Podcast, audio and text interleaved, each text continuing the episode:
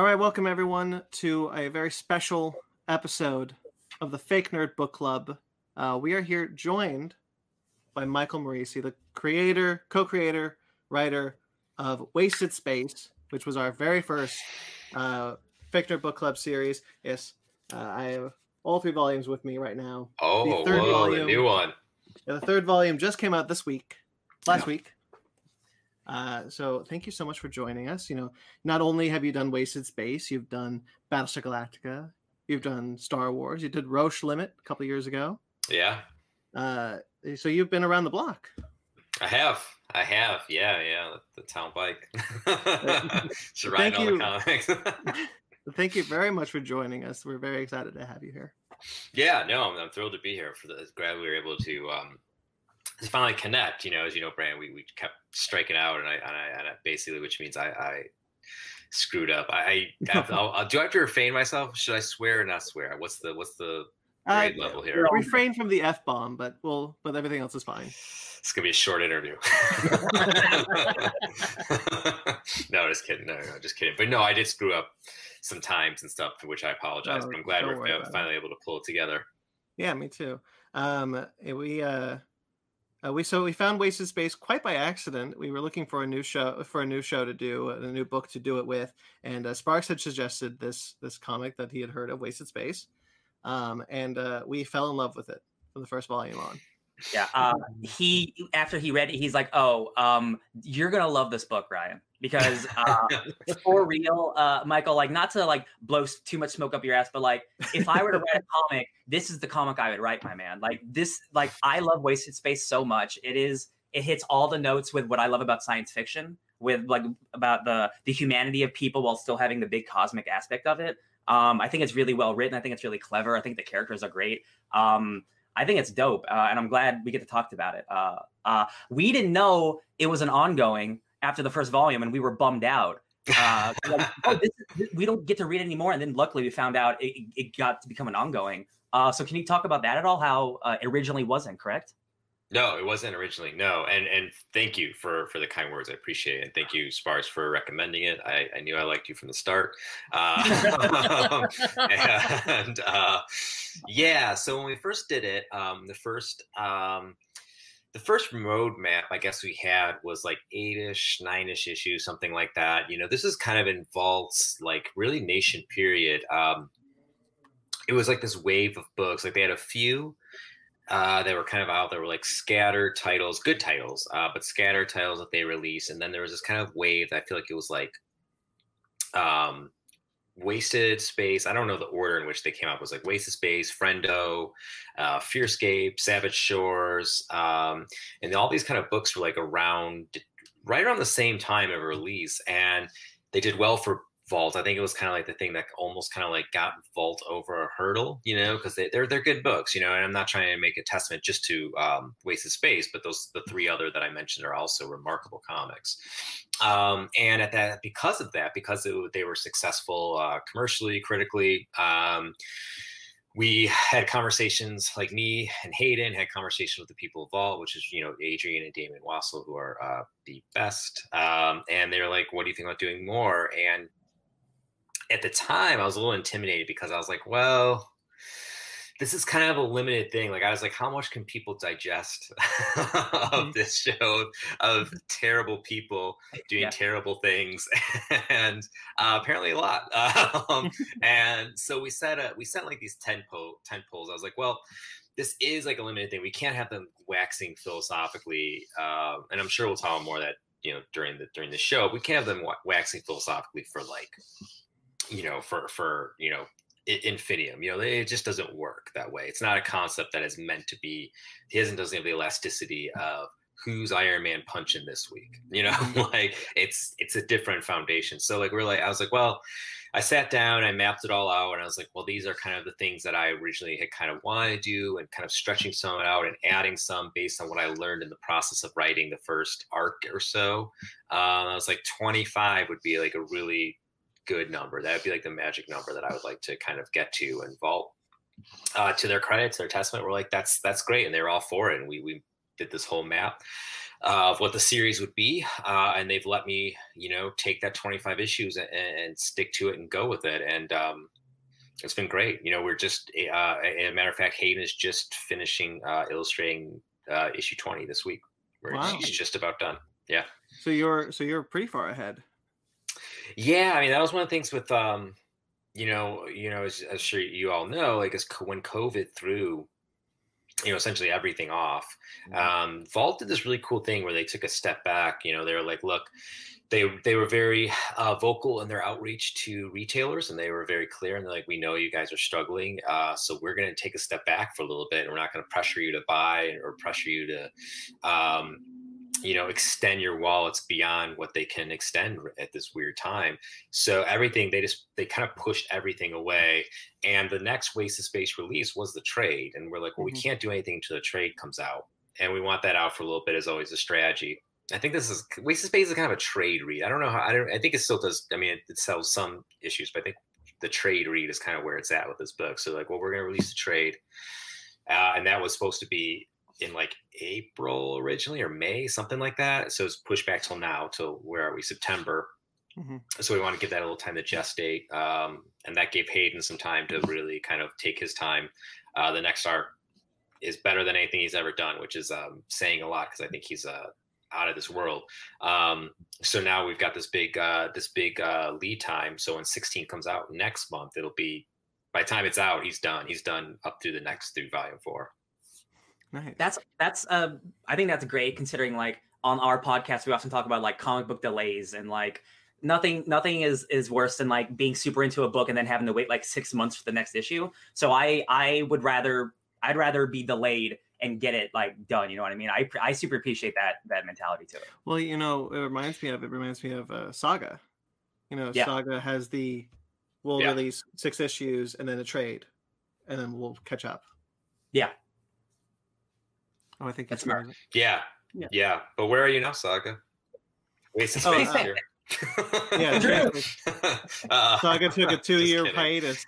uh, well, Waste of Space is coming out soon. yeah, we ain't taking a hiatus. uh, yeah, so I want I want to um, ask kind of. So no, but we. um Oh, sorry. Go ahead. Oh no. Well, I was gonna say is that it's you know we're in a lucky spot though because Hayden is very fast very, hmm. very fast. He not only is he remarkably talented, uh, he is just a machine. Uh, he does like two to three books at a time. Oh, um, oh, wow. I don't know if that's been because he's doing uh, he's doing the Angel series right now too at Boom and oh, something oh, yeah. else. I forget what. It might it might not be out yet. I forget what he's doing, but he's basically he juggles like two or three projects regularly and never misses. That's crazy. Man, that's crazy. The, I mean, the only reason he's even behind, like behind on just doing issue 20 now is because he had all this time. We're like, well, we're, we're pushing it back four months. So he probably went and draw like drew like, you know, six different books in that time and came back to it. uh, so you did a lot of, you've done a lot of space comics. You've done Battlestar Galactica, you've done Star Wars. Um, did Wasted Space come from a desire to kind of make your mark in that genre? You know, I'll tell you what. I'll tell you where I can tell you the, the Waste of Space origin story. Um, I was at this period in my career. You know, I don't really write much for Marvel and DC. Um, I don't have crazy ambition to do that. Uh, there's some characters I'd love to do, but I was at this point in my career. I was like, I just didn't know what to do next. You know, Roche Limit, I had done that, and Curse, and Burning Fields, and I, and I love those books. And this isn't to take anything away, but I was looking at comics I was looking at like the comics market and like what's out and I just looked around. I just was like, man, I just kind of, I, I, I, wasn't feeling inspired. I felt kind of bored. I felt like, like I was just like, I want a comic that just, I don't feel like any comic comes out. And this was at a time where I feel like so many comics, uh, you know, like original comics weren't coming out with like the gusto of the comics that I love. I feel like they're like they're like a lot of like bland TV shows, you know, that were just being put into comics, and and I just hate it, I hate that. And I was like, what are the comics? I was thinking to me like, what are the comics that like you know grab you by the shirt, like for me, and made me want to read them and made me like shock me and, and surprise me and went to these places that only comics books comic books go you know that's the beauty that like tv until like the boys you know like tv mm-hmm. generally doesn't go to these outrageous places and these dynamic places and you know, I started thinking about, you know, old Vertigo era stuff, especially Preacher, which is one of my series favorite series of all time. And I was like, well, how do I, I want to do something like this? And I think, um, so the story is, uh, so the actual, like, I had all this stuff on my mind. That was kind of like the engine that was going. And this was uh, a Christmas Day uh, a few years ago. Um, I was super sick uh, I was just remarkably, remarkably sick. And I have two kids, and like you can't be sick on Christmas. And I was going to my mm-hmm. in laws. I was like sick. I was grumpy. I was like, uh, sorry, uh, shit, you know, like what am I, what am I going to do to get through this day? So I remember going to Walgreens uh, and just they were open thankfully on, on christmas day and i went and just bought all this cold medicine and i got super hopped up on all this this, this cold med literally just like pounded cold medicine just so i can get through this this day uh, and i was driving to my in-laws again i was just like just just not feeling it you know mm-hmm. like and wasted space like popped to my mind i was like i had all that stuff before i wanted to do and i was like this is what it is. It just it basically all mm. came to me in this kind of cold medicine fugue state. what was uh, do you remember what the first thing you thought of was? Was it like Billy? Was it Dust? Was it do you remember like what was the idea, the kernel that that brought it to life? It was the title. It was the title. It was about who okay, is somebody who's super super effed up and I can play with this title of somebody who's, you know, wasted all the mm-hmm. time, you know, and Got just okay. a wasted space because he's such a piece of garbage. yeah. Even though he's when, not, he's not. Yeah. Um, one of my questions is when was the part where when you were thinking about how wasted space and the characters, what part made you like, yeah, let's make a god and let's kill him? Yeah, I don't know. You know, um, originally the bad guy was going to be Yam. Like that was going to be like the, the oh, original oh. long game was. Yam, and I was like, I was like, I don't know. You know, I feel like that's such low hanging fruit. I feel like it's such an easy target. So I wanted to be like, how can we make this? Uh, and it's a great question. It's like, how can we make this mm. so crazy? And I think one of the things I was probably inspired by, like, I'm always fascinated by, uh, I, I always want to be in the room for the pitch for the Golden Compass series, you know, mm-hmm. where it's mm-hmm. like, we have this series where these kids are going to go out and, and they're going to kill God. like, how did, who who greenlit that? It's brilliant. I love that series. Yeah. Like, who greenlit that? um, when you're talking about how you were hopped up on uh, cough medicine during Christmas, I just think it's funny if you were probably like at a corner in your in-laws' house, just like trying to recover. And you're like, "This sucks. I hate life. God is dead." Wait a minute. God is dead on Christmas of all days, right? Of Christmas of all days. Mm-hmm yeah, that probably played a role, you know.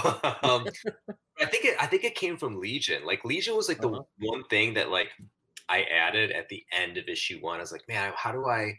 What's the cool hook? What's the cool teaser that I can do at the end of this issue? And I just and and the way I wrote Legion, um, which I don't know if anybody's seen. This is like a prototype. This is like i will show Legion right here for those at home. Oh, wow! Oh, no, what? He is That's huge. Too cool. Yeah, we're we're still getting it out. We're working out the details. I know it's coming. Uh, oh, that's, that's, that's, that's, that's cool. Yeah. Legion is actually one of my favorite characters in the book. Oh yeah. oh, me it, too. You heard it here first, folks. Legion toys are coming. Legion toys are coming, man. Uh, and I'll tell you what, if you like Legion, Legion uh, issue sixteen is a is a is a all Legion issue. Nice. Uh, it's just it's like a it's like a little intro with Billy and the gang, and it goes to like yeah. just a purely Legion, uh, yeah. and it's it's Man, Hayden drew the shit out of that, that issue, man. it's I so weird. Like, the 15 issues I have read, I just love the way Legion talks. Like he'll like when someone says, "Oh shit," or they're they're swearing up the wazoo, he just turns to him and says, "Language." Yeah. Like he is not afraid to murder your ass, but at the same time, right. he's like, "Hey, be respectful about it." Yeah, I like that really kind cool of like etiquette. Like he, he mm-hmm. he's he's a stickler for um, courtesy you know. Mm-hmm. um, but yeah, no, I mean that was like the big thing, and it's funny. I drew him as like, oh, he's in the script. He's like he's this big red kind of god, and I wasn't I wasn't intending on him being like twenty feet tall, mm-hmm. and that's how you know Hayden drew him just massive, and I was like, what are we gonna do? How are we gonna have this guy go around in public? Like, what are we? And I was just like, just we're, we're just leave it. You know, we'll just see what happens. Yeah, it. it. was so yeah. brilliant. It's like so good. I was like, no, don't change a thing. and uh, we just had to figure it out as we go. But it was one of those happy accidents where it's like it worked mm-hmm. really well with him and the creator being like this kind of like um, you know oppositional forces uh, which in the, you know working and you know orchestrating in the background which is something I, I have come to really enjoy Mm-hmm. Uh, somewhat related to the end of issue one with Legion's appearance, um, the beings around Legion are all in a circle and they have a whole bunch of images of the universe coming Yeah. down upon them. Are they all high? Are they all getting dry? Okay. That Most kind the of likely. universe, baby. Most likely, yes. Yeah, that, that's uh. I kind of ripped that from Minority Report. You know, where all those people are like just kind of like monitoring stuff.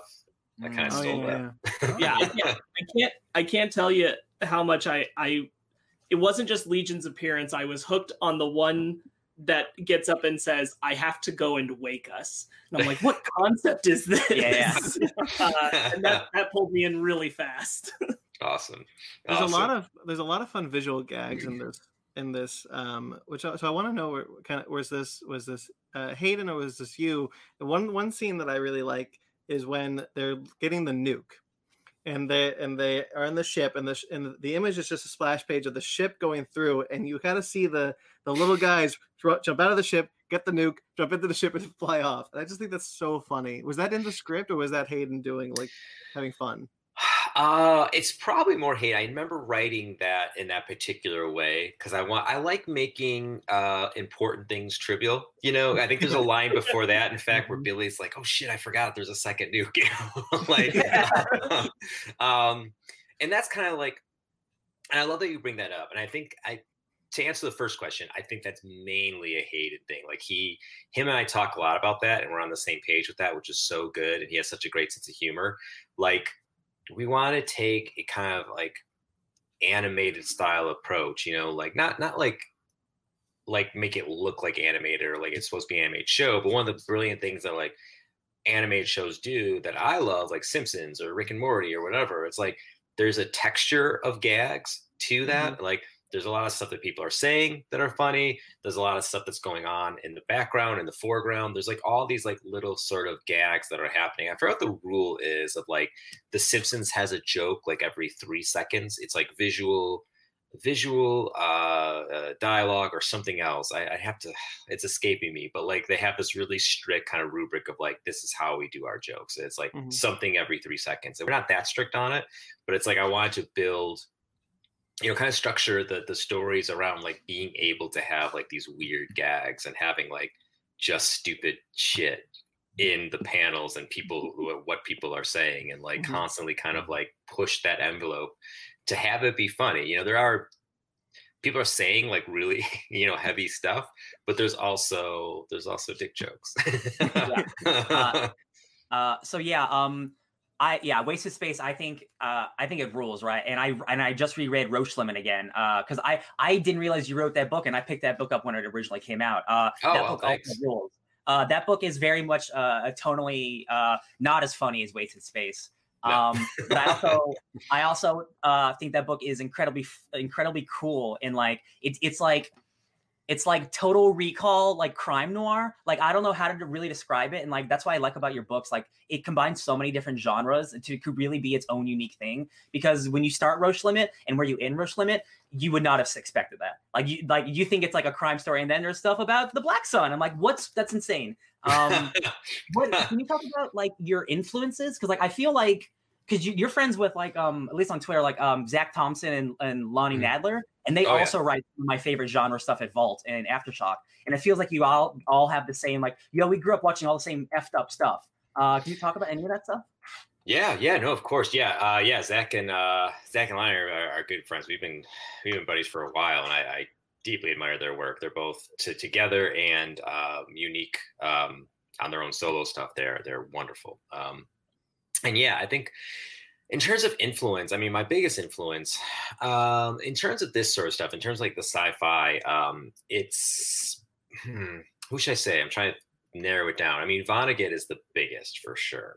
You know, Vonnegut was the guy for me who I don't like sci-fi that's like like like I'm not going to read the three body problem or whatever it's called. Uh, uh, that's that's that's not going to happen because it's that's just the show that's you know, to make- that. you may watch the show, yeah, but it's just it's so uh dense and hard you know i like the people who humanize sci-fi that's why it's like almost like i almost i almost wonder if i'm a sci-fi fan because i don't like that kind of stuff but i like vonnegut and i like philip k dick who find ways to take really super weird and uh, challenging concepts and humanize them in this really really great way especially vonnegut whose ideas are tremendous and off the wall. And that's what he does so very, very well. And even better than that is the way he humanizes them, the way he makes, you know, Sirens of Titan is, you know, a book.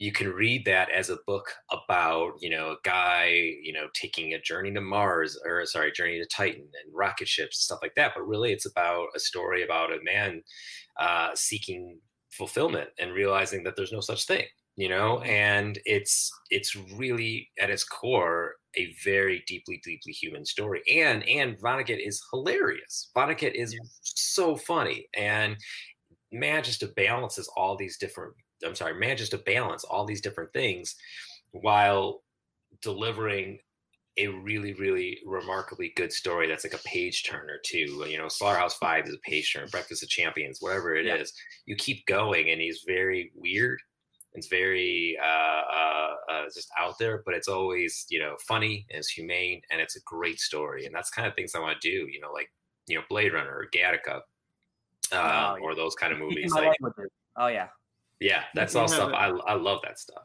You have at the back. Uh, uh, that, that Michael Moreci and Hayden Sherman have thrown Philip K. Dick in a blender with Preacher. yeah, was that, that, is, that was that your idea or was that the publisher? That's probably Vault. That's probably yeah. Vault. I mean, it's true. It's true. I mean, like, there's a lot of like Phil K. Dick uh, from um, the world that Jones made was pre- was pretty influential on this. Um, Flow My Tears, Policeman said, I would say so too. Um, those are some pretty specific stuff that comes to mind.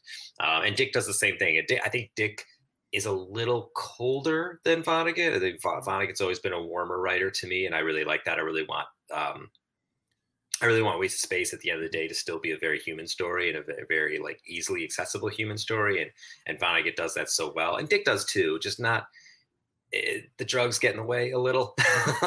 um, yeah. Um, so it's a little different, but still uh, achieving very similar ends. Hmm. I love it.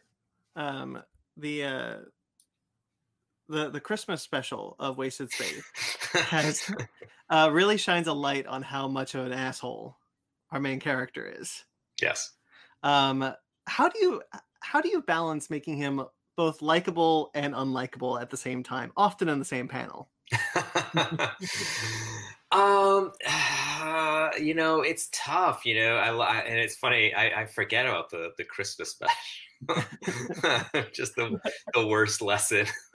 like, how do we take O. Henry and just learn nothing? um, but yeah, I think the thing with Billy is that like is he is deeply unlikable because mm-hmm.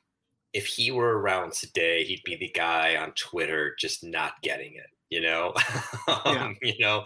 Um, but I think he's also the guy who you see in, in, a, in a more forgiving space than Twitter, um, who's a guy who wants to get better, you know, like deep down, you know, when you're writing, there's always, there's always two things that I think great characters have is what they want and what they need. And what Billy wants is to kill the creator. You know, that's, mm-hmm. that's the overall mission of the book. But what Billy needs is to redeem his soul. So like, as long as he's on that journey and his need remains the same and sometimes he deviates and he finds different things that he thinks are going to redeem his soul um, and i think that those are all very re- relatable needs you know like oh he's you know found love or he's found you know release for his for his anger against these people who've wronged him or you know whatever the case may be we kind of can go along that journey with him because we're like we get we get taking those shortcuts to be like i know i have this problem and i know i need this need to be fulfilled but like as long as i maybe i can maybe i can shortcut my way to fulfillment to maybe i can shortcut my way to feeling better about life and existence. Uh, but you know the story goes on with billy and he still hasn't gotten to where he needs to be and that's that's to fulfill that need. Is it the same thing as his want? It can be. Uh, I think we'll find that in the last the last arc. um, but you know, like that's that's the thing that I think keeps Billy relatable and human is that like he has a really common and relatable want, a, a need, and we I think we all feel that way, and that's what makes it packaging that in like a you know something that's funny still and great people around him makes him all the more digestible and understandable. You know it's it's hard how far we push him. Uh, there's been times where i didn't want to push him as far as we did you know and saying terrible stuff i remember adrian the editor the scene uh i think it's in the first arc where they get captured and by rex and rex mm-hmm. is uh and he, he rips into rex he's basically ripping into the generation of like people mm-hmm. on their phones and Twitter, and mm-hmm. they all have like hive mind. And I was like, eh, you know, I think I, I, think we're gonna rattle some of the wrong cages here. And Adrian's like, no, no, no, no, no, no, no, no, go, just push that further, push it further, and we did, and I think it works. Although I did get people who emailed me who were like. Like, and I get it, I get it. I was like, hey, just because I wrote it doesn't mean I agree with it. You know, like yeah. that's not the same thing. You know, Billy can say things that I'm horrified by, but you know, that's just it's that's, all in favor. It's all true to the character. Right, right, right. Exactly. Yeah, yeah, Billy. When I when I was reading this, Billy definitely seems like. Uh, I, I don't want to sound, make this sound mean, but he definitely seems like that one person who was in college who took uh, a, a whole bunch of psychology and philosophy classes and came out that guy by like sophomore junior year, like who's like walking down campus thinking, "I'm better than all of you. You all suck," but he turned into and a then dropped out. Yeah, and then dropped out because, it, because it's pointless. But one of the things I wanted to ask you, because um, when I was reading this, there were many times I got a whole lot of Rick Remender vibes, where there's this one scene that's just I'm just busting my gut laughing, trying not to laugh so loud to wake up my girlfriend, but then like immediately the next page just turns to 11 of super depressing shit where I'm like so how, how do you do that? Do, do you plan it or what's what's the process for doing that or does this how or does it just come out organically where something like really funny happens and then it goes to some some real hardcore depressing stuff? well, um, yeah, a lot of that is planned. You know, I try to make it mm-hmm. uh, the emotional through lines pretty clear because you know, in a way, it's kind of easy because tragedy and comedy are so close. You know, yeah. like there's a lot of like a lot of it's it's all about how you kind of view something, and it's easy to make something like in one moment you're you're you're laughing about something, but you could just as easily be crying over it at the same time. And I think Billy has built up so many walls that it's easy for him to laugh about it. But the second that he tears those walls down and you expose that core of a guy who's made deep mistakes, uh, terrible mistakes, but feels deeply terrible about them, and I think that Brandon kind of goes back to your question about how I make him likable. Is like he's made terrible mistakes, but he feels terrible about them. And like that's when you get to that depressing stuff where it's like mm-hmm. he can't do anything but laugh because the moment he doesn't, you know, all he can do is cry. And um I want to make that true for Billy. As fun as a character he is to write, he's also a difficult character to write because he is um you know he's he's he's flawed and he's also sad he's a, you know it's great to see him lashing out but his uh, whenever he lashes out against you know anybody around him usually rex you know like it's often kind of coming from a place of, of, of sadness and regret and all the mistakes that he's made so it's it's sometimes hard to find a balance between those things of like you know exposing that real core and also him kind of constantly at war with that same core where he just doesn't want to deal with it so he covers it up with acerbic humor and i'm better than everybody else. Um, and that's the only way that he can shield and shield these things that he's done and the person that he's allowed himself to become because he knows you know he knows that while you know the, he can look at it and say well the creator did me wrong and and I was using this and that, but he knows he's complicit. You know, he knows that he played a role. He enjoyed playing the role while while the ride was going. Um, so he's he he's a he's a complicated character, which are the best characters, but he's also a challenging character to to write. And uh, but I, I enjoy that. I enjoy the challenge. I enjoy writing Billy. Not as much as I enjoy writing Dust, but I do enjoy writing Billy. yeah, that's why that's yeah. why Dust is such a good foil for him. Because mm-hmm. Dust will stay with him no matter what because he knows yeah. this. Exactly. Yeah, that's that's why you know he's driven to do the good thing despite the difficulty, and Billy's the opposite. mm-hmm. yeah. Sparks, do you have a, another? Um, so there's an audio piece of Wasted Space. Um, a whole well, the whole first volume. How did that project come about?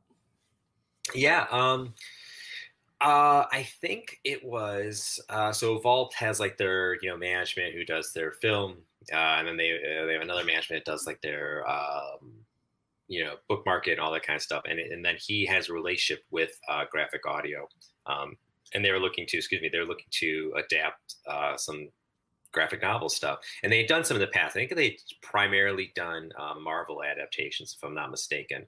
Um, and they looked at Vault's lineup, and that's something that that, that really interested them to do. Uh, so they did. I mean, I I was kind of like didn't play a huge role in it, and um, I just like creative consultant, I guess you can say. But they did such a good job that I didn't really have to do much. You know, it sounded great. It had like great effects. It had it was it was uh, the voice actors were so good. It was such a it, it was such a fun adaptation. Um, Right. But yeah, we were lucky. They saw, I guess, you know, graphic audio saw something in it. Yeah, they're they're a little bit eh, the way they framed it to us.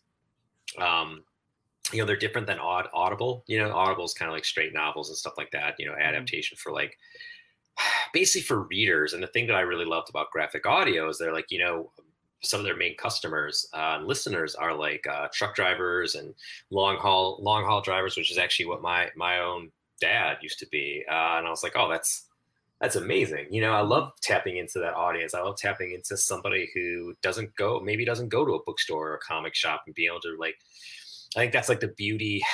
You know, one of my favorite, you know, my heroes in this world is Stephen King. I think one of the beauties of Stephen King is that everybody experiences King because he speaks a very middle American language, a very like Americana. And mm-hmm. anybody from people, you know, truckers to academics to I went and saw him read about two two years ago, three years ago, something like that.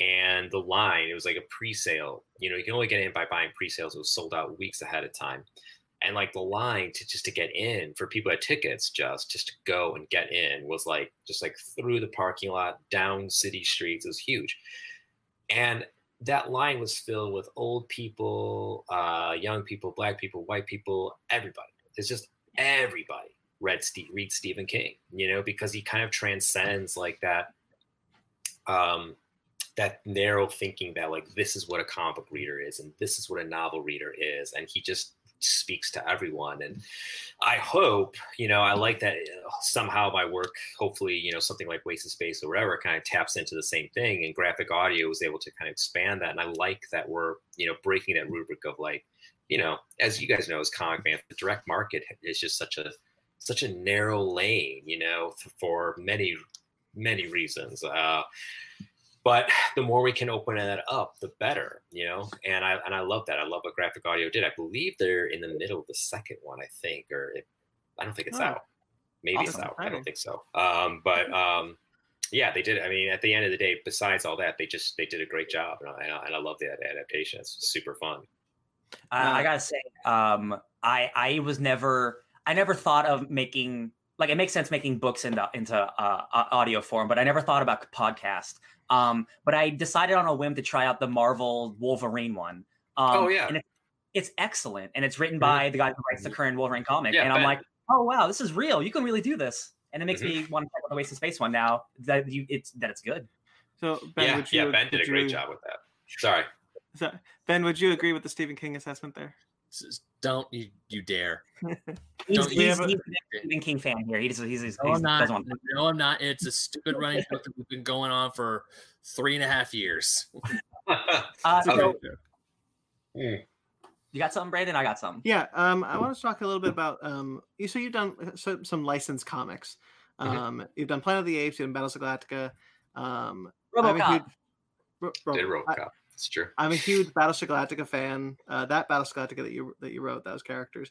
Um, when you are when you, so I guess the question is, have you approached uh, the license holders to do these books, or have they approached you? Like, are you fans and go Oh. or go looking for them? Yeah, um, it works both ways sometimes. Um, like for Star Wars, I'm I'm a huge, huge Star Wars fan. Uh, you know, like I said, I, I don't consider myself much of a sci, even though I've written a bit sci-fi. Uh, I don't consider myself like a huge, huge sci-fi fan, uh, but I love Star Wars with with all of my heart. And I love Battlestar too. I love Battlestar. Uh, so Star Wars, I pursued them. Battlestar, I think they asked me. I think I think Dynamite. Yeah, yeah, as a matter of fact, I'm pretty sure. I'm pretty sure Dynamite asked me, and and uh, not only did I leap at it, but it was so great because they let me do whatever I want. They're like, basically, to like, yeah, we, I think I think Dynamite is just one of those things. If you don't use the property, you lose it. You know. Mhm. Uh, so I think they're just like, ah, we got to put out something. um, and um, they um, they're like, you know what? And it's hard. Battlestar is writing Battlestar is really really hard because it, it, if you know that show is like airtight. Like it just goes day by day. There's not besides which the space that I ra- wrote in, which is uh, seasons two to three, like in that period where they skip a few months. Mhm. There's no time lapse in between. You know, it's not like you know between you know Empire and Jedi, which is at least a year. There's no, there's just no. It's day to day, and uh, so it's tough. So luckily that that two to three window uh, was is, was one window that's open. Um, but let's see uh, other stuff that I've done. I think um, I think Planet of the Apes they they came to me as well. Um, I just did a Stranger Thing thing, Stranger Things thing. Uh, Yeah. That's coming out next month, and they came to me because they knew. Sometimes they just know you're a big fan, you know. Like Mhm. I, I love Stranger Things. I've talked about it plenty uh, online and stuff like that. So they kind of recognize, like, oh, this person likes Stranger Things, or this person likes Battlestar.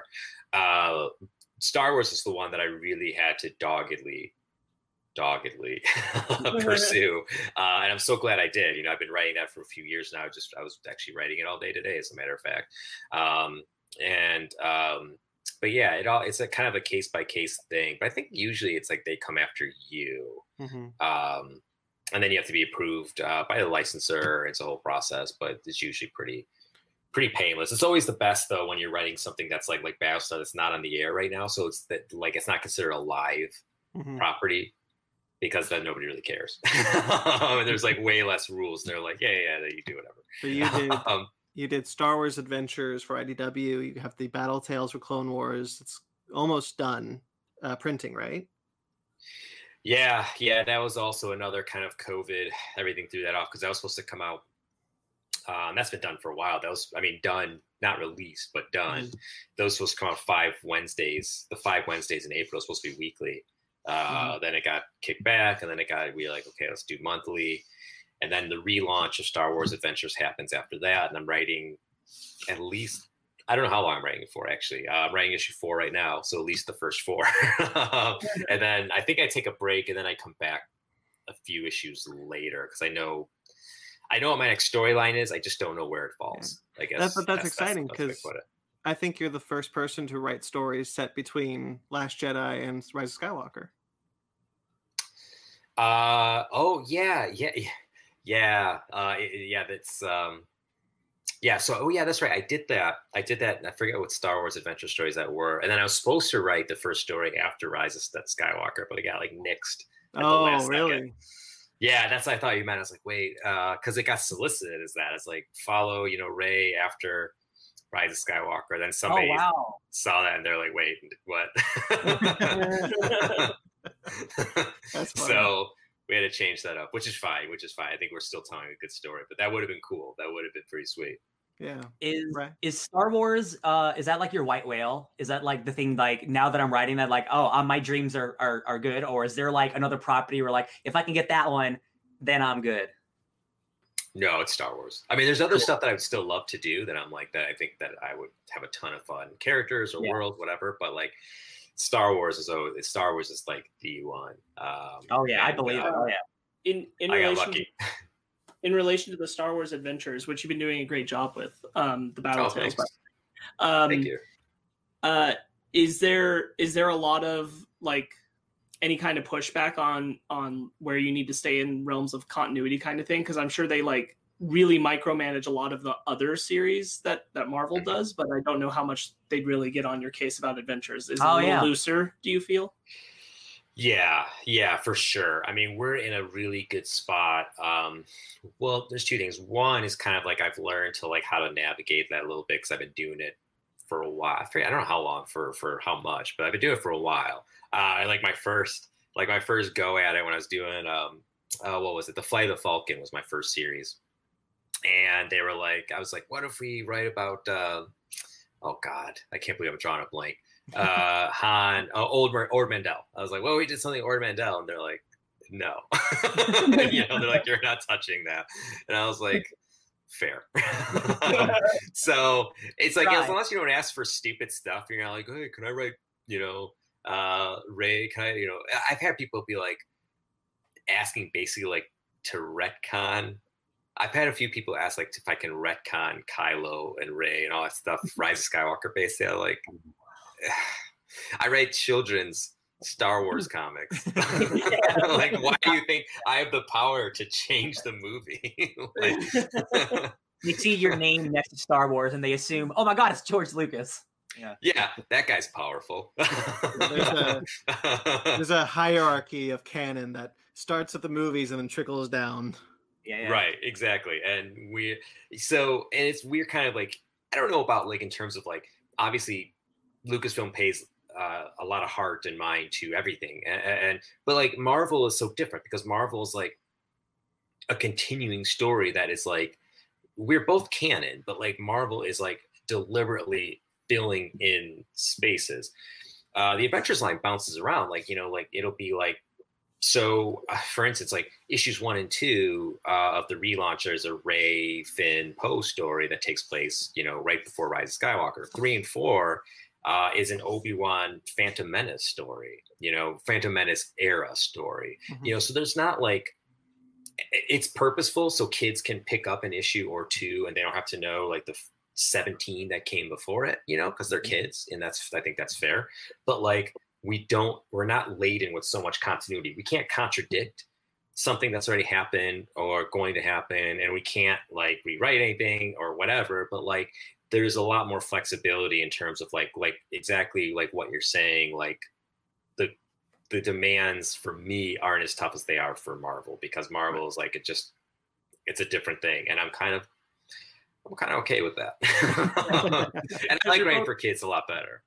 Right because you're both canon but they're building a timeline and you're just having You- fun spots in the timeline It almost seems like Yeah. you know it'd be great to write you know the Star Wars like Marvel comic, but it almost seems like you're beholden to so much continuity and people upstairs who are like, can I just write like the cool Clone Wars like battle? Because like that seems like you just like tell fun stories like almost however you want, of course with like limitations, but like I feel like I'd rather write your book than like the main book.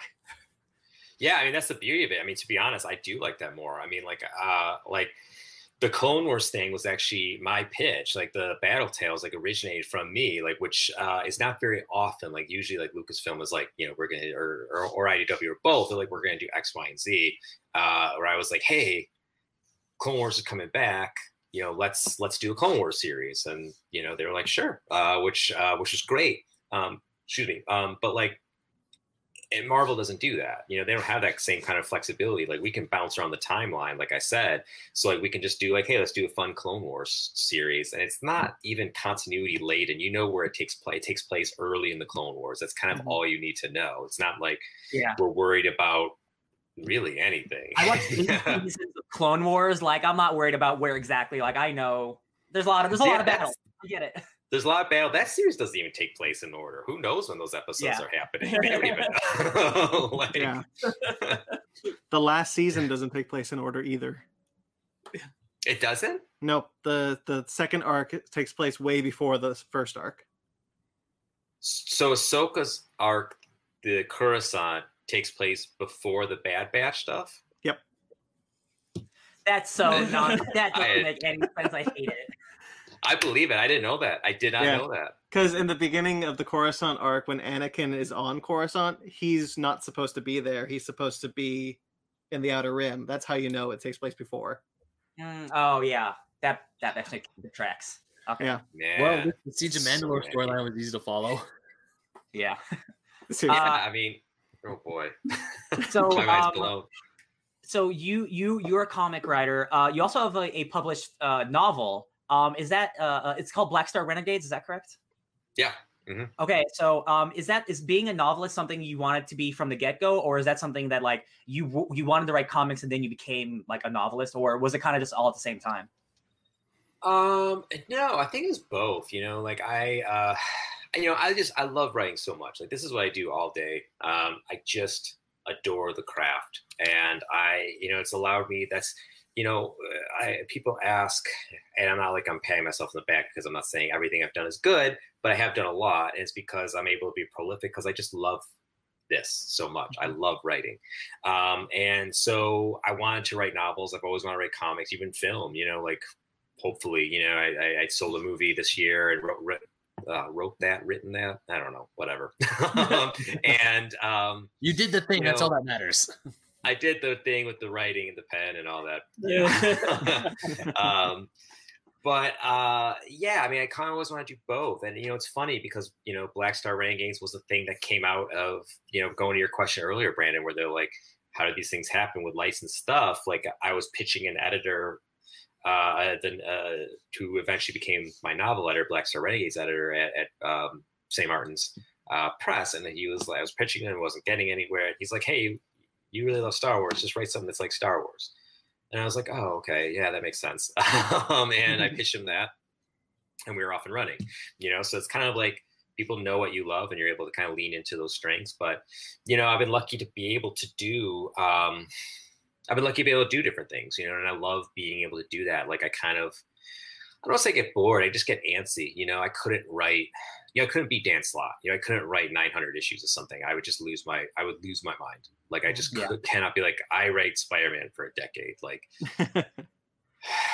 I, mean, I mean, good for good for him. Good for him. This is a knock on Dan Slott. He did a great job. Who boy, I couldn't. I would. I would. I would just. I would go nuts. Uh, I kind of just. I'm not the, that the writer. attention span uh, to write, yeah, ten years of the same thing. I'm like, man, that's you got to be the type of person. That's I, I'm the same way. Like I, I don't think I could do that. I don't. That's crazy. No, yeah, I really love Spider-Man, man. yeah.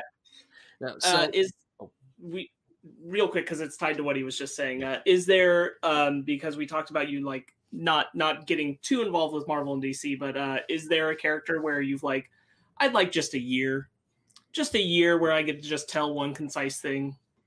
uh, Swamp Thing. Nice. Swamp Thing for sure. Bro, I got the Swamp Thing tattoo. That's all about it. Good.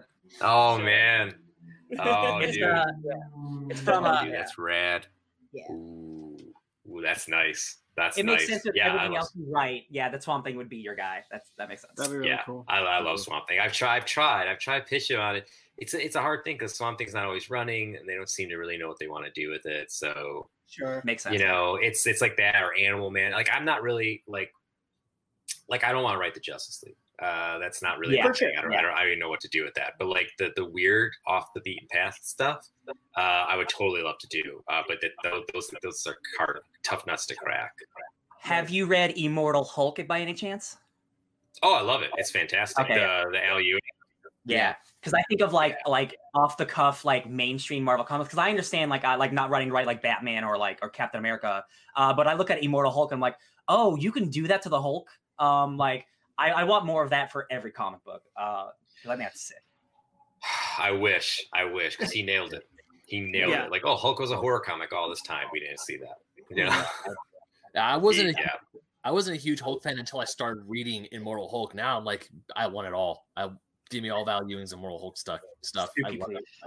Yeah, but going back to early, but going back to earlier when you said that you both you write both comics and uh, novels, what's your process from jumping in between the two? Because I can only imagine that with the comic book, you have a script, you have to describe things in a different way, dialogue is different, whereas a prose novel, it's completely different writing wise. What's your process for writing both a comic book and a novel?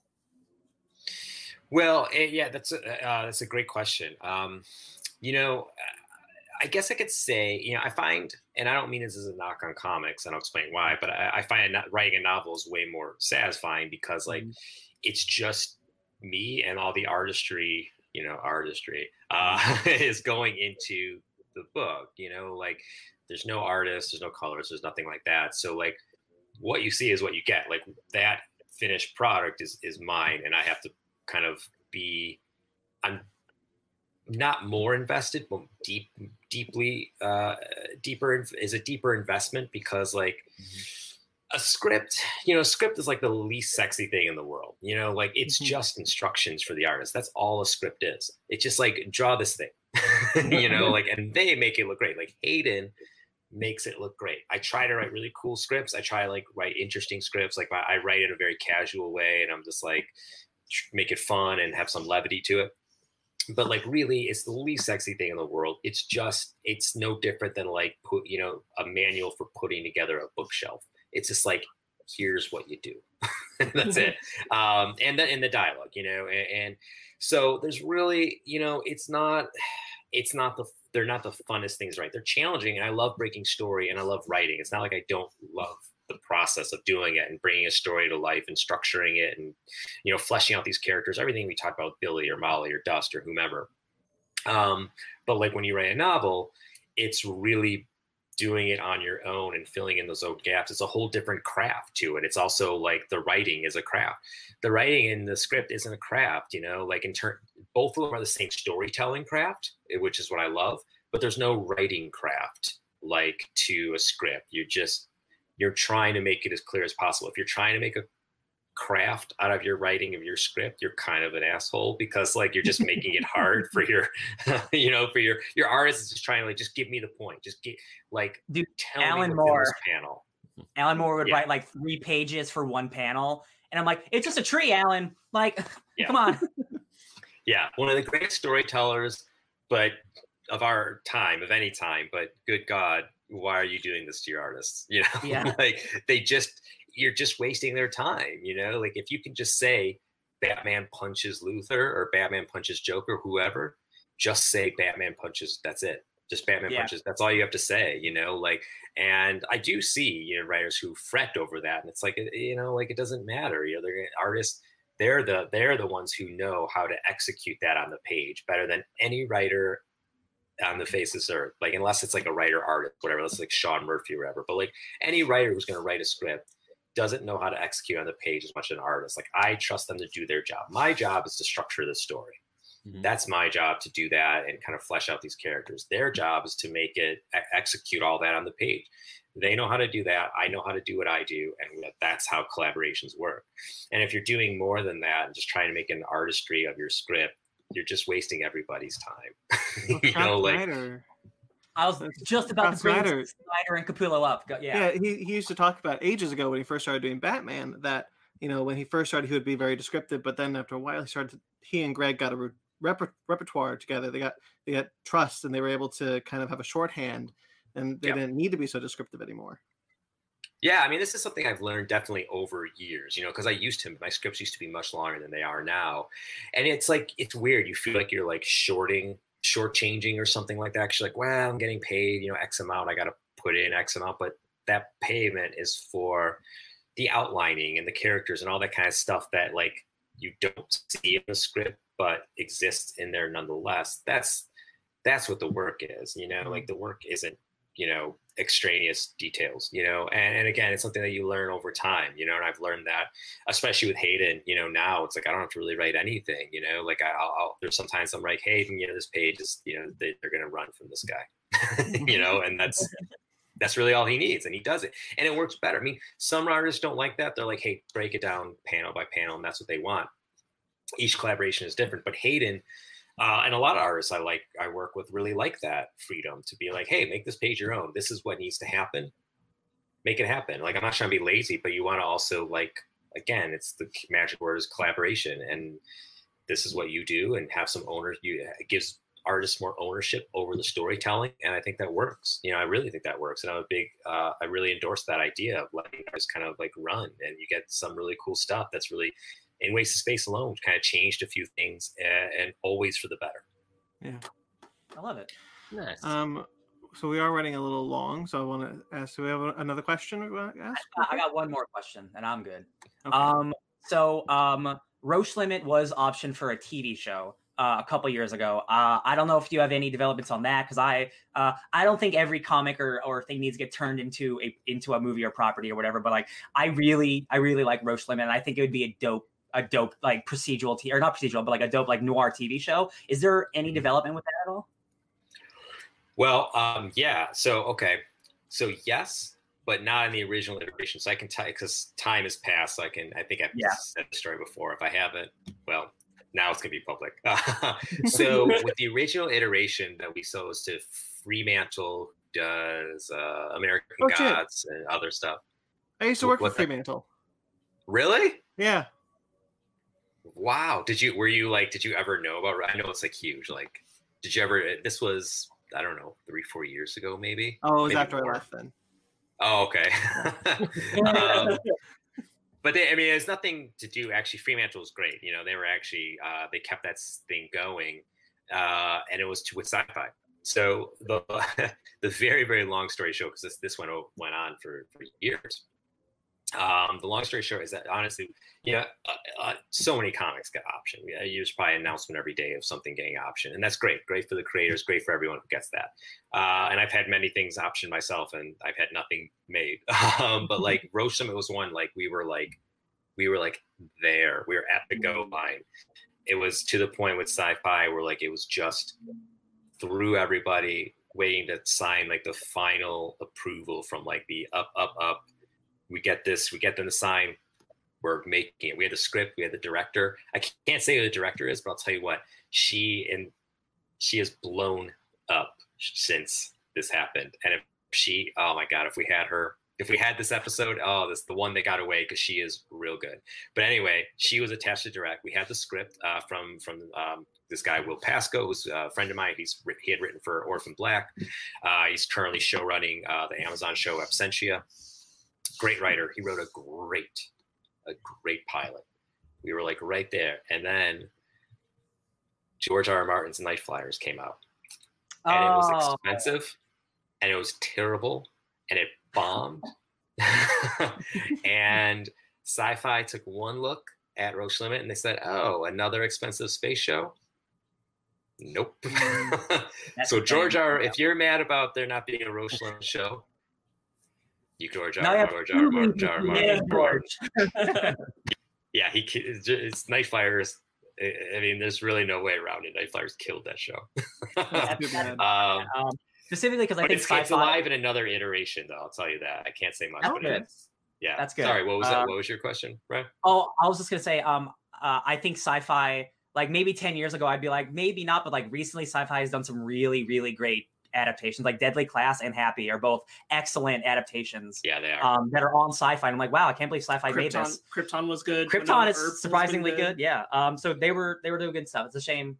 Hopefully, it'll, it'll come back around somewhere though. yeah, eh, there's a chance. I, I hope so. And like, you know, it's just tough. It's tough doing sci-fi because like, or science fiction, not the network. It's tough doing science Yeah. fiction. It's expensive. You know, it's expensive to make these shows. You know, Roche Limit was not going to be cheap. That's that was the big thing. You know, so it was an adaptation of Volume Two with flashback. So the idea was that it was going to be the story of Volume Two with flashbacks of Volume One weaved throughout like two or three seasons or whatever. That was like Oh. the first big. That was like the long game. Is the way that Will uh, formatted and was brilliant. Uh, but it, it that was not a cheap show. It was just not Yeah. a cheap show, and that's why, like, I mean, yes, I joke, you know, George R. R. Martin, Nightflyers, but like, once you see an expensive show fail, it's hard to make another expensive show. Um, and Roche Limit was going to be an expensive show. Makes sense. Um, Okay. Okay, so you know that uh, I can't think I'll have to let you go. But what's next for you? What's what's uh what's coming out for you? Um, uh, good question. Uh, so I've got, uh, you know, we already talked about Wasted Space. Uh, the, the next Volume 3 just came out. Issue 16 comes out next month. Then it goes, you know, we're going to 25. Uh, let's see. I've got, you know, more Star Wars. Clone Wars wraps up. The relaunch comes uh, shortly after that. Um, I have a series called Archangel 8 at AWA, which is just wrapping up, and the trade comes out next month. Um, uh, the plot, which is also my series at Vault. Um, two more issues exist to that. It was an eight issue series. We have seven and eight coming out uh, in the next uh, two or three months. And that uh, what's else coming out? I think that's it. I'm kind of looking at what I my shelf of like like my work shelf. Um, I think that's it. That's all I can think of really. Um, so yeah, I mean, working on other stuff. You know that that'll be see the light of day eventually. Uh, so always busy, always working, always grateful and glad to be working. But uh, yeah, trying to trying to I got I got to wrangle uh, Hayden. Him and I are talking about what's next. So hopefully you know, we'll take a little break and then do something together again because he's he's the greatest. Um, mm-hmm. And then yeah, just seeing what else. Oh, a new a new Vault series is coming. I think next year. I think it's coming next year. That we're uh, if you like wasted space, it's very it's very wasted spacey. It's wasted space and like I can't say much, but a wasted space in a fantasy setting, Ooh. and it is the it's crazy. It's the one of the crazy things I've ever written. I'm so excited that the art we're almost halfway done with it. It's it's we're getting it all in the can, uh, nice. and uh, it's really good. It's really it's, the artist is so good. it's just, it's it's it's gonna be crazy. It's gonna be a wild series. I'm excited for that. It's awesome. awesome. We're excited too. Uh, okay, so where can they find you in the meantime? Um, yeah, I mean, usual social media. Even though I kind of don't I stay off a little, you know, it's, I'm, but I'm at Michael Moreci on Instagram and, and, and um, Twitter. And my website is michaelpmoreci.com, uh, uh, which I try to update and usually fail. Uh, um, but yeah, those are the typical places is, is the, is Instagram and, and, Twitter are the best places for sure. Okay. Very cool. Um, well, that, that'll do it then. Thank you so much for coming on. This was really fun. This was really great. Oh, yeah. Thanks for having me. This is great. I, it's great questions. It's so nice to talk to all of you. Thank you very much. Thank you for reading. Thank you for everything. I really, really appreciate it. Maybe we'll maybe we can get you back on for the final volume of Wasted Space. Mm-hmm. yeah, that would be great. That would be great. Like a like a uh, what's the word I'm looking for? Um, in memoriam. I don't, know, I don't know. Like some sort of like re, not a recap, but like a decompression or something like that. After all yeah. said and done, when we finally make it to 25, which is which is pretty wild. All right, so everyone watching this, don't forget to subscribe to this channel. Don't forget to like this video. Um, you can find us all at Fake Nerd Podcast on all the social medias. FakeNerdPodcast.com uh, is our website. You can find everything. Uh, got a lot of great shows here. Check out the links in the description below. Uh, all right, guys, thank you so much, and uh, stay fake nerds.